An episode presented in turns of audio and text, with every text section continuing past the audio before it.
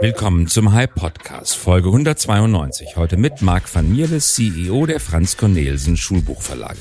Heute ist Donnerstag, der 7. April 2022. Unser Thema von heute. Jeder, der Kinder im Schulalter hat, weiß, wie schleppend die Digitalisierung der Schulen voranschreitet. Hat sich die Lage nach über 2 Jahren Corona etwas verbessert? Wieso greift der Digitalpakt von Bund und Ländern für Schulen zu kurz? Wie kann Digitalisierung die Qualität des Unterrichts verbessern? Lernt man Schreiben immer noch besser auf klassischem Papier als auf dem iPad? Wie hat Digitalisierung den Markt für Bildungsanbieter auch außerhalb der Schulen verändert? Darüber sprechen wir heute mit Mark van Mierle, dem Chef eines der bekanntesten deutschen Schulbuchverlages, nämlich Cornelsen in Berlin. Eine Folge für alle, die sich für digitale Bildung interessieren und für die Reform staatlicher Schulsysteme.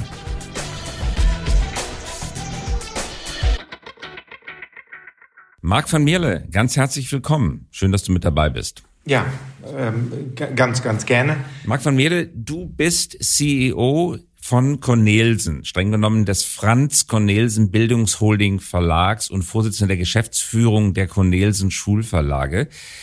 Du beschäftigst dich in deinem Unternehmen intensiv mit Bildung, aber auch mit digitaler Bildung. Wir wollen heute darüber sprechen, wie Corona Bildung verändert und wie Digitalisierung Bildung und Schule verändert. Möchtest du uns vielleicht einen ersten Überblick aus deiner Sicht geben, wie wir nach 2 Jahren Corona mit Bildung in Schulen umgehen?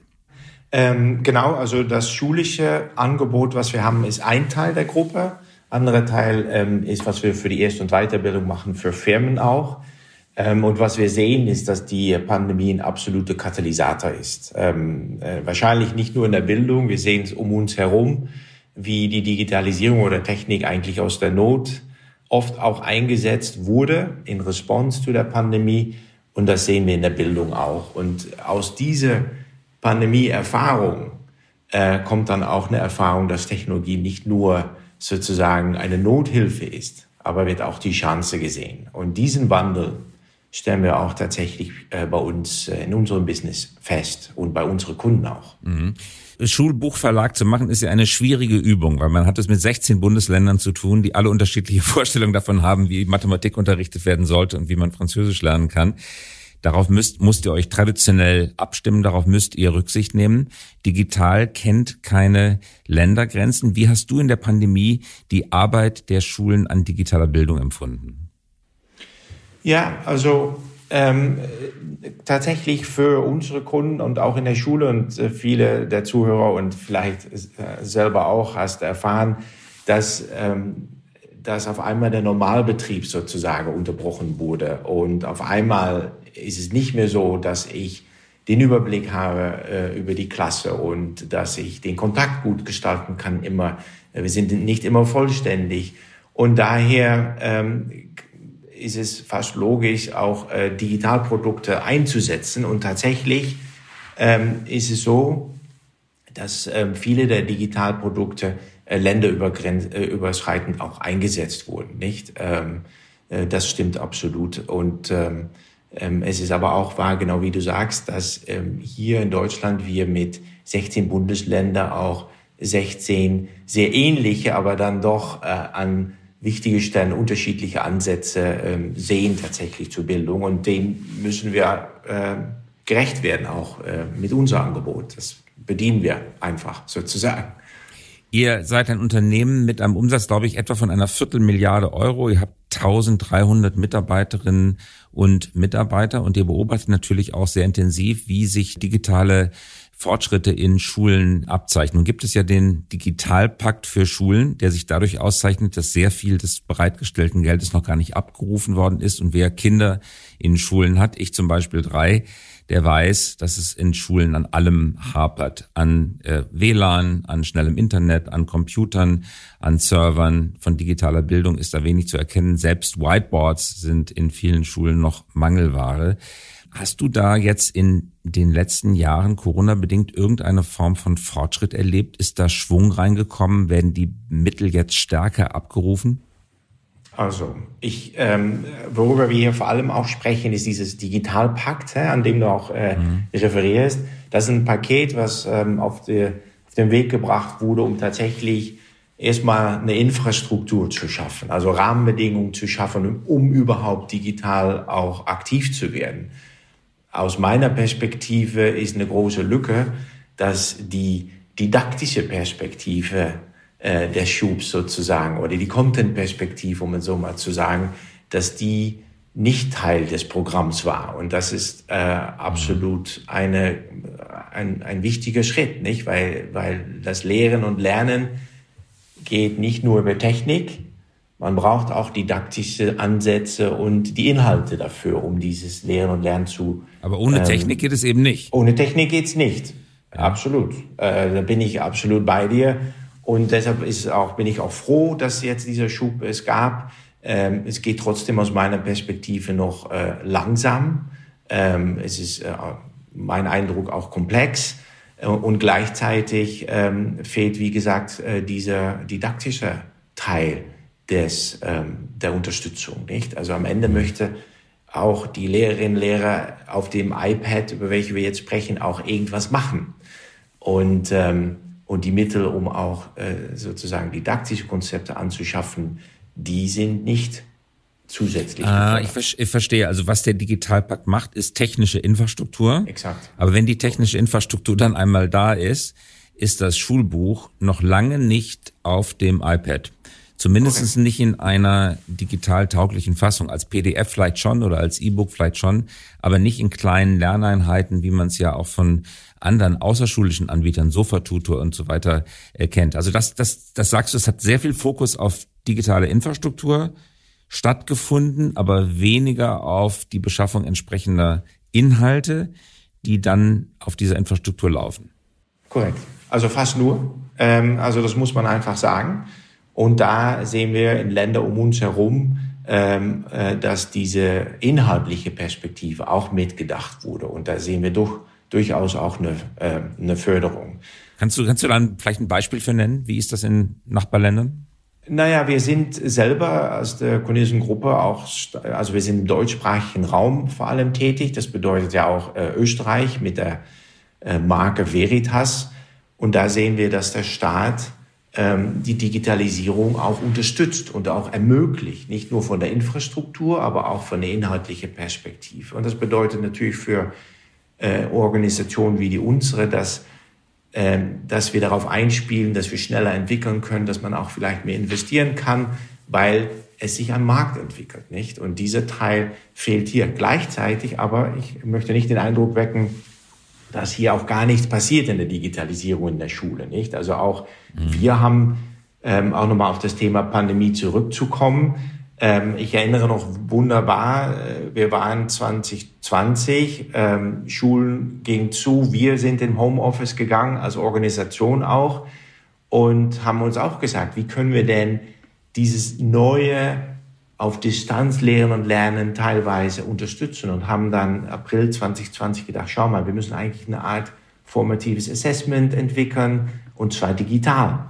Und ein Jahr später ist das Produkt jetzt im Markt. Und wir sehen auch eine sehr gute Resonanz, wo Lehrerinnen mit diesem Produkt tatsächlich Kleintest, formatives Test, ganz schnell einen Eindruck bekommen, wo stehen meine Schüler, auch untereinander. Was bedeutet das genau? Man macht einen schnellen Test? Das bedeutet, wenn ich Lehrer bin, habe meine Klasse, die habe ich eingerichtet, und ich kann meine Schüler einen kleinen digitalen Test machen lassen, zu verschiedene didaktische Themen aus Lehrplänen, und aus dem Test kann ich gut ableiten, wo mein Schüler ist, wenn es geht um Mathe oder so. Und nicht nur das, dieses Produkt gibt dann auch einen Ratschlag im Sinne von, hey, dann in Richtung der Schüler, hey, du hast einen guten Job gemacht, hier hast du noch ein kleines Video, um dich nochmal zu stärken auf das Thema. Oder das wird im normalen Unterricht angeboten. Also man hat dann Einzelarbeit, jedes Kind kriegt ein iPad, jeder kann mit seiner eigenen Geschwindigkeit, seinem eigenen Wissen die Fragen beantworten. Das ist das Konzept, also flächendeckend sehe ich das noch nicht, aber wir sehen eine hohe Resonanz. Und das nochmal zurück zu deiner Öffnungsfrage, was hat die Pandemie gemacht, dann sehen wir schon, dass trotz fehlender Rahmenbedingungen teilweise, nämlich es sollte eigentlich einen Digitalpakt 2 geben, sehen wir, dass viele der Lehrerinnen und Lehrer, im schulischen sozusagen sagen, hey, wie kann ich Technologie einsetzen? Weil die Chancen werden schon gesehen, nicht? Den Unterricht etwas effizienter zu gestalten, den Anschluss zur Lebenswelt der Kinder herzustellen und auch vor allem diese Differenzierung, Individualisierung stärker zu unterstützen. Also ich bin da guter Dinge, dass wir da auf dem richtigen Weg sind. Wir bräuchten nur noch etwas mehr Support aus dem öffentlichen Sektor sozusagen. Du hattest gerade Nachbarländer Deutschlands angesprochen, in denen das teilweise schon ganzheitlicher gedacht und umgesetzt wird. Kannst du uns vielleicht einige Beispiele dafür nennen, welche Nachbarländer das sind und wie es da gemacht wird? Nein, wir sehen oft, hört man Beispiele wie Dänemark, die ganz früh angefangen sind, schon die Digitalisierung in der Schule auch voranzutreiben. Und unter anderem auch dadurch, dass die Schulen ermöglicht wurden, um auch digitale Lehr- und Lernprodukte einfach anzuschaffen, nicht? Also auch die Vereinfachung. Und das ist ein tolles Beispiel. Ich habe ja vorhin auch kurz Österreich erwähnt, wo wir auch sehen, dass es auch dass da Entwicklungen stattfinden in diese Richtung. Und Skandinavien auch, das sind Länder, die oft erwähnt werden und weiter sind, wenn es geht um ganzheitlichen Unterricht, also hybriden Unterricht, wo das Buch Teil eines ganzheitlichen oder das Digitale ein Teil des ganzheitlichen Unterrichts ist tatsächlich. Ein Blick mal in die Zukunft geworfen. Wie sieht Schule in Zukunft aus? Meine Kinder gehen auch heute noch mit Rucksäcken zur Schule, die so schwer sind, dass ich sie wirklich nur mit Kraft anheben kann. Die Kinder tragen den ganzen Tag auf dem Rücken herum. Wird es so sein, dass Kinder dann das eine iPad im Schulranzen haben oder vielleicht gar kein Gerät mehr, weil das vor Ort in der Schule alles gelagert wird? Wird es so sein, dass das Buch aus dem Unterricht verschwindet? Da würde mich interessieren, wie du glaubst, dass es passiert und auch, was die Pädagogen in eurem Hause sagen, was der beste Weg wäre. Weil das, was technisch möglich ist, muss ja nicht automatisch das pädagogisch Wünschenswerte sein. Ja, genau. Also ich glaube, diese mega abstraktere Trend, über welche wir jetzt sprechen, ist tatsächlich, dass Technologie die Individualisierung weiter unterstützen wird. Das auf jeden Fall. Also was wir sehen werden, ist mehr Einsatz von Technologie, um maßgeschneidert sozusagen oder individualisierten Unterricht anzubieten oder zu unterstützen auf jeden Fall. Beispiel Übungen, die zu mir passen als Kind sozusagen.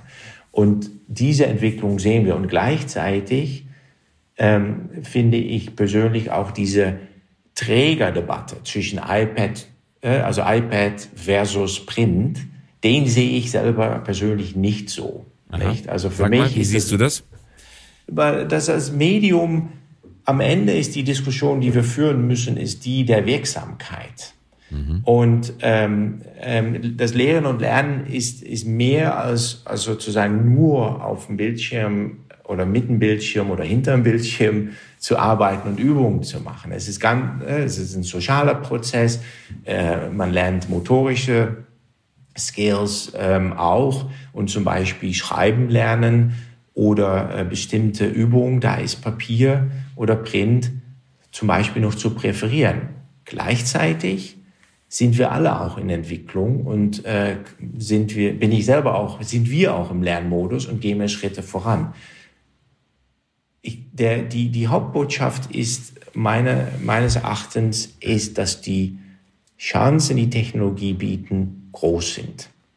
Das bedeutet aber nicht, also im Moment, dass wir damit sagen, und damit sollte Print zur Seite geschoben werden. Also wenn du mich fragst, im Moment entwickeln wir vor allem noch ganzheitliche Produkte, also Print und digital in Harmonie, wo die auch gut verzahnt sind miteinander. Schreiben, lernen, sagtest du gerade, funktioniert auf Papier besser als auf iPad. Liegt das an dem Widerstand des Papiers für den Füller oder Wie kann man sich das vorstellen? Weil auf dem iPad kann ich ja mittlerweile auch mit einem Stift schreiben. Ja, genau. Trotzdem funktioniert es besser auf Papier? Genau, also auf der Detail, da bin ich fast überfragt. Und gleichzeitig ist es so, dass ich nicht ausschließe, dass Technologie nochmal sich weiterentwickelt und dass das Schreiben auch im Digitalen die gleiche Erfahrung liefert wie auf Print. Mhm. Es war nur ein Beispiel, okay, was ich auch zurückbekomme aus der Praxis sozusagen, dass das Schreiben üben eine wichtige Kompetenz ist, Hand-Auge-Koordination zum Beispiel, die motorische Entwicklung und dass da Papier seine Präferenz ist. Es war eher eine Anekdote als Teil der Botschaft, dass das Hybride im Moment ist unsere Überzeugung, ist der Weg, den wir gehen sollten im Schulischen. Das habe ich verstanden. Schauen wir mal auf den typischen Klassenverband, irgendwo zwischen 22 bis vielleicht manchmal 30 Schülerinnen und Schüler. Die Aufgabe des Lehrers besteht darin, diese Kinder mit sehr unterschiedlichen Wissensniveaus und Begabungen in eine bestimmte Richtung zu bringen, was schwierig ist. In gut ausgestatteten Schulen gibt es dann Teilungsunterricht, wo die etwas Leistungsschwächeren, die etwas mehr Hilfe benötigen, in den einen Klassenraum gehen und die etwas Stärkeren gezielt gefördert werden können im anderen. Da hat man dann die Gruppe durch zwei geteilt. Die Schulen, die ich kenne, findet eine solche Teilung in 2 bis maximal 3 Gruppen statt, sind dann immer noch 10 bis 15 Kinder in einer Gruppe. Können wir uns von der Digitalisierung erhoffen, dass eine noch stärkere Spezialisierung, ein noch genaueres Eingehen auf die Interessen, in die individuellen Bedürfnisse des einzelnen Schülers, der einzelnen Schülerin erfolgen kann? Also könnte man sich vorstellen, es gibt eine Art digitalen Teilungsunterricht, alle bleiben in der gleichen Klasse, aber jeder holt 15 Minuten das iPad raus und bekommt genau das Programm unter Aufsicht der Lehrerin, das auf ihn oder sie abgestimmt ist. Ja, auf jeden Fall. Also in der Richtung schon. Aber gleichzeitig noch ein Beispiel, nicht? Wir haben vor ein paar Jahren auch in der printdominierten Welt noch, haben wir ein Lehrwerk entwickelt, ein Konzept, was auch eine Vierfachdifferenzierung hat in das Konzept. Das bedeutet, also das Konzept hat an sich schon eine Vierfachdifferenzierung. Also zum Beispiel, dein Beispiel der Klasse, kann man mit diesem Konzept auch differenzieren, und zwar auf 4 Ebenen und trotzdem den Klassenverband zusammenhalten, nicht? Und dass diese Differenzierung oder diese Individualisierung, das ist tatsächlich auch sehr wichtig, weil jeder von uns ist ja ein Individuum und es geht ja um unsere eigene Lernerfahrung. Und meine Lernpunkte oder meine Stolperpunkte sind bestimmt eine andere als die von dir. Und deshalb, das war auch in der Printwelt schon unser Anliegen, die Differenzierung zu unterstützen. Aber du hast recht, ich sehe schon, dass durch die Digitalisierung können wir auch über eine Vierfachdifferenzierung hin zu 5, 6, 7 und die Granularität steigt ja. Und das sehe ich schon. Was das bedeutet, ist, dass auch der Unterricht, wie wir den gestalten, oder wie der gestaltet wird, dass der sich auch weiterentwickelt natürlich, nicht? Ja. Und wie du sagst, Räume, es ist nicht unser Fachgebiet, aber auch wie entwickle ich denn einen Schulraum, einen Klassenraum, um tatsächlich diese Differenzierung oder Individualisierung auch weiter zu unterstützen. Also ja, in der Richtung geht es. Lass uns, Mark, bitte mal über euer Geschäftsmodell sprechen. Früher war die Welt aufgeteilt in Schule und Nichtschule. In der Schule gab es die Schullehrmedien, die von den Kultusministerbehörden freigegeben werden durften. Das war ein immer noch wettbewerbsgeprägter Markt, aber so neue Wettbewerber kamen selten dazu. Und es gab die nicht-schulische Welt, Nachhilfe, und haben relativ große Nachhilfegruppen auch gebildet, das ist ein Geschäftsmodell an sich. Und die beiden Welten hatten vergleichsweise wenig miteinander zu tun, außer dass das individuelle Kind morgens in der Schule und nachmittags in der Nachhilfe war.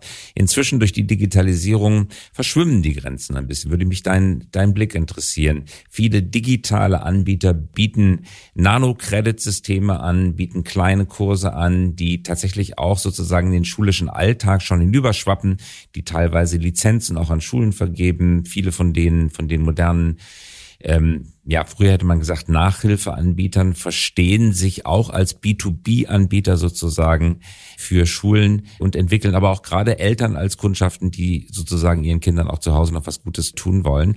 Also kann man sagen, dass die Zugangsbarriere, hinter der sich Unternehmen wie Cornelsen bislang sozusagen bewegen konnten, dass die langsam perforiert wird, dass auch andere Anbieter hineinkommen? Und zweitens, daraus abgeleitet, geht ihr, wenn es so wäre, dass diese Membran durchlässig wird, auch auf die andere Seite und versucht, außerhalb des schulischen Raumes Geschäft zu erschließen?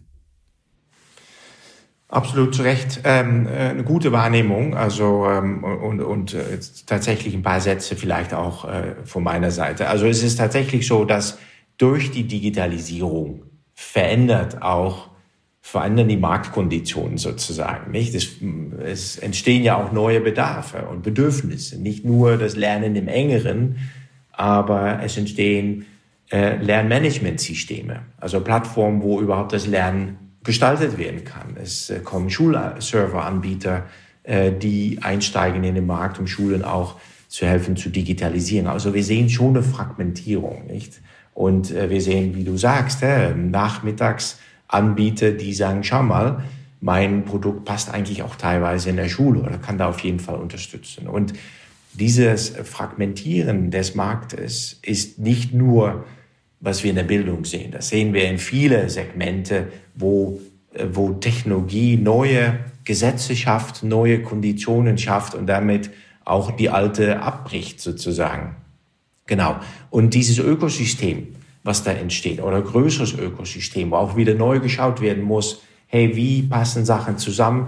Das ist absolut auch ein Thema, was uns umtreibt. Also eine Antwort zum Beispiel ist, dass wir auch auf das Thema Partnering und Venturing auch stärker einsetzen und auch spezifisch die Rolle bei uns geschaffen haben, um auch zu schauen, hey, wie passen wir Parteien im Markt zusammen? Und davon ist Cornelsen eine der Parteien sozusagen. Das ist ein Teil der Antwort. Und deine zweite Frage war, wie reagieren wir auch als Firma auf dieses Fragmentieren? Naja, einmal diesen Markt, den wir haben, mitzugestalten, auch in der Zukunft. Ich meine, das machen wir seit 75 Jahren und das auch die nächste Periode ist unser Ziel.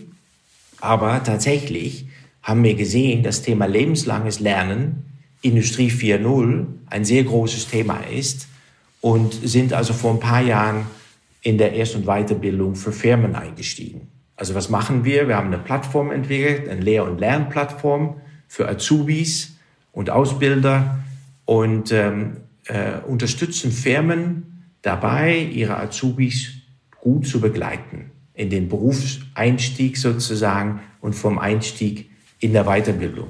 Und das Business, das bauen wir jetzt auf und das ist ein B2B-Business, ganz andere Spielregeln als in der Schule. Aber das, weil du gefragt hast, das ist tatsächlich eins der Antworten, nämlich auf der Portfolio-Ebene zu schauen, okay, wo können wir mit unseren Kompetenzen stärken, auch einen Wert schaffen. Und das ist den Weg, den wir gehen. Und da sind wir jetzt ein paar Jahre unterwegs und haben tolle Kunden an Bord gebracht und das Team ist inzwischen auch über 100 Mitarbeiterinnen groß und das besteht. Wie habt ihr das kulturell hinbekommen? Weil das ist natürlich was ganz anderes, Geschäfte mit der Kultusbehörde zu machen, als mit dem freien Markt und in die Berufsbildung einzusteigen. Das sind ganz andere Gepflogenheiten, andere Verträge, andere Arten von Dialogen, von Verkaufsgesprächen, die man führt. Ja. Wie habt ihr das kulturell bewältigt?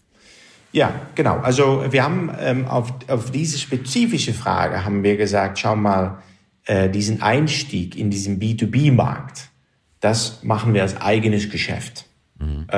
Also es ist ein total eigenes Unit sozusagen, ein eigenes Business mit einem eigenes Management-Team, weil halt ein paar Spielregeln anders sind. Also wir haben bewusst gesagt, lass uns das mal als eigene Unit aufbauen.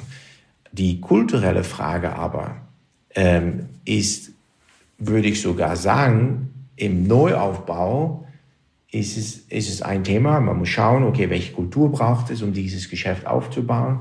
In der Transformation aber, in unserem schulischen Geschäft, da ist die Kulturfrage noch viel wichtiger und größer, würde ich mal behaupten. Ja, inwiefern? Ja, weil wir haben ja vorhin gemeinsam gesprochen über dieses Fragmentieren des Marktes. Budgets verschieben, neue Spieler kommen rein, Konditionen im Markt verändern, die Geschwindigkeit geht hoch, Unsicherheit nimmt zu und dann ist die Frage natürlich schon, und die Komplexität der Produkte nimmt zu. Früher ein Buch zu machen ist ein schwieriger, aber auch serieller Prozess. Jetzt brauchen wir für Lehr- und Lernkonzepte User Experience Designer, Learning Designer, Programmierer, Nebenredakteure, Autoren etc. Also diese Produkte zu entwickeln, stellt die Frage, okay, und welche Organisation und Kultur brauchen wir denn, um die Komplexität zu bewältigen als Organisation? Und wir haben also sehr viel gemacht die letzten paar Jahre auf die Themen Kultur, Kompetenz, um auch dafür zu sorgen, dass wir diese Geschwindigkeit, die es braucht, auch liefern können. Mark, sag doch mal bitte, weil das interessiert jetzt brennend jeden, der uns zuhört. Was hat besonders gut funktioniert und was war der totale Rohrkrepierer und hat überhaupt nicht funktioniert? Weil das, was du gerade beschrieben hast, kennt jeder, der uns zuhört, aus dem eigenen Unternehmen. Ja, also auf jeden Fall sind wir in dieser Reise auch im Lernmodus, nicht? Also es ist nicht so, dass hier ein ganz kristallklares Rezept ist und man immer weiß, genau so viel mache ich, dann diesen Schritt, dann diesen Schritt. Also wir evaluieren jedes Quartal, reflektieren und sagen, okay, schau mal, kommen wir wirklich voran? Also das mal vorweg. Es gibt keinen sozusagen, es gibt keinen Zauberstab etc. Ja. Aber wenn wir mal reflektieren, zurückschauen, würde ich mal sagen, was schwierig ist, ist Prozesse, die etabliert sind, aufzubrechen und anzupassen auf die neue Welt. Beispiel Print etablierte Prozesse, also für das berühmte, wie du sagst, auch Schulbuch oder Arbeitsheft, das aufzubrechen, um auch eine hybride Produktwelt zu schaffen. Das ist schwierig. Und was aber sehr gut funktioniert hat, meiner Meinung nach, ist eine Kulturveränderung über das Thema, woran wir glauben. Also wenn man auf Englisch sprechen würde, so eine Art Purpose-led Transformation, nicht? Also auch nochmal zu sagen, okay, schau mal, dieser Markt, von dem wir gerade sprachen, fragmentiert. Was ist denn unsere Rolle? Und wieso kommen wir morgens in die Company? Und was ist unsere Daseinsberechtigung sozusagen? Und daraus den Dialog zu starten und darüber zu sprechen, okay, wiederum, und was bedeutet das für unsere Art der Führung? Was bedeutet das für unsere Werte? Woran glauben wir eigentlich, wenn wir unser Geschäft betreiben? Und wie wir das unterstützen? Also wir haben tatsächlich sehr viel an Entwicklung gemacht die letzten paar Jahre, also Programme aller jeglicher Art, und das werden wir auch weitermachen werden, weil wir selber ja auch als Company dazulernen müssen. Ja, vielleicht abschließend, das ist immer die Herausforderung beim Purpose, ich will dich jetzt nicht auf die Probe stellen, aber mich interessiert es jetzt auch, was du vielleicht mit einem Satz noch sagst, was ist der Purpose von Cornelsen? Also was ist die Antwort, die ihr auf diese Frage gegeben habt? Ja, also wenn ich es mal ganz kompakt formuliere, dann sage ich, Cornelsen, die Cornelsen-Gruppe, Potenziale entfalten, Zukunft gestalten. Nicht? Das ist unser Claim. Und das reimt sich sogar. Der erste Purpose, den ich höre, der sich reimt. Das ist gut, ja, das ist leicht zu merken. Also, ja. Aber das ist im Kern schon, worum es geht. Und nicht nur nach außen sozusagen, was Teil von unserem Angebot und Wert ist, was wir schaffen, aber auch nach innen, nicht? Und die Kombination, wenn man, wenn wir an unser Potenzial arbeiten und jeden Tag besser werden wollen, das ist ja genau, was in der Schule passiert, nicht? Die Schüler besser machen, die Schülerinnen besser machen, die Azubis zu helfen, erfolgreich im Job zu werden. Und dieser Spiegel von außen und innen, den zu nutzen, auch für unsere eigene Entwicklung, das tatsächlich funktioniert gut. Und tatsächlich das Reimen, weil du es nur angesprochen hast, ist tatsächlich so, wenn ich heute daran arbeite, Menschen zu helfen, sich zu entfalten, dann bauen wir eine bessere Zukunft. Sowohl für die Gesellschaft, nicht? So Deutschland, weil das Bildung ist absolut wichtiger Baustein der Gesellschaft, aber auch wiederum nach innen, auch für uns als Firma. Und deshalb haben wir das mal sozusagen als Claim entwickelt Und der ist sehr kompakt, das stimmt. Wunderbar. Ganz herzlichen Dank, dass du bei uns warst. Mark van Mierle, Geschäftsführer von Cornelsen. Ganz herzlichen Dank fürs Dabeisein, Mark. Herzlichen Dank fürs heutige Interview. Schönen Tag noch. Das war der HY-Podcast. Dieser Podcast erscheint jeden Donnerstagabend um 18 Uhr. Damit Sie keine Folge verpassen, abonnieren Sie uns gerne jetzt. Oder hinterlassen Sie ein Like, wenn es Ihnen gefallen hat. Eine Produktion der Axel Springer HY GmbH, einer führenden Beratung für Strategie und Umsetzung neuer Geschäftsmodelle. We support leaders in turning their organizations into 21st century winners. Über Post freuen wir uns unter christoph.käse@hy.co. Und zum Abschluss noch eine Einladung. Haben Sie Lust, Teil unserer Mission zu werden? Wir wachsen kräftig und suchen daher Verstärkung für unsere Consulting-Teams auf allen Ebenen, von Praktikanten und Praktikantinnen bis hin zu Teamleads. Mehr finden Sie dazu auf unserer Karriereseite unter hy.co/career. hy.co/career.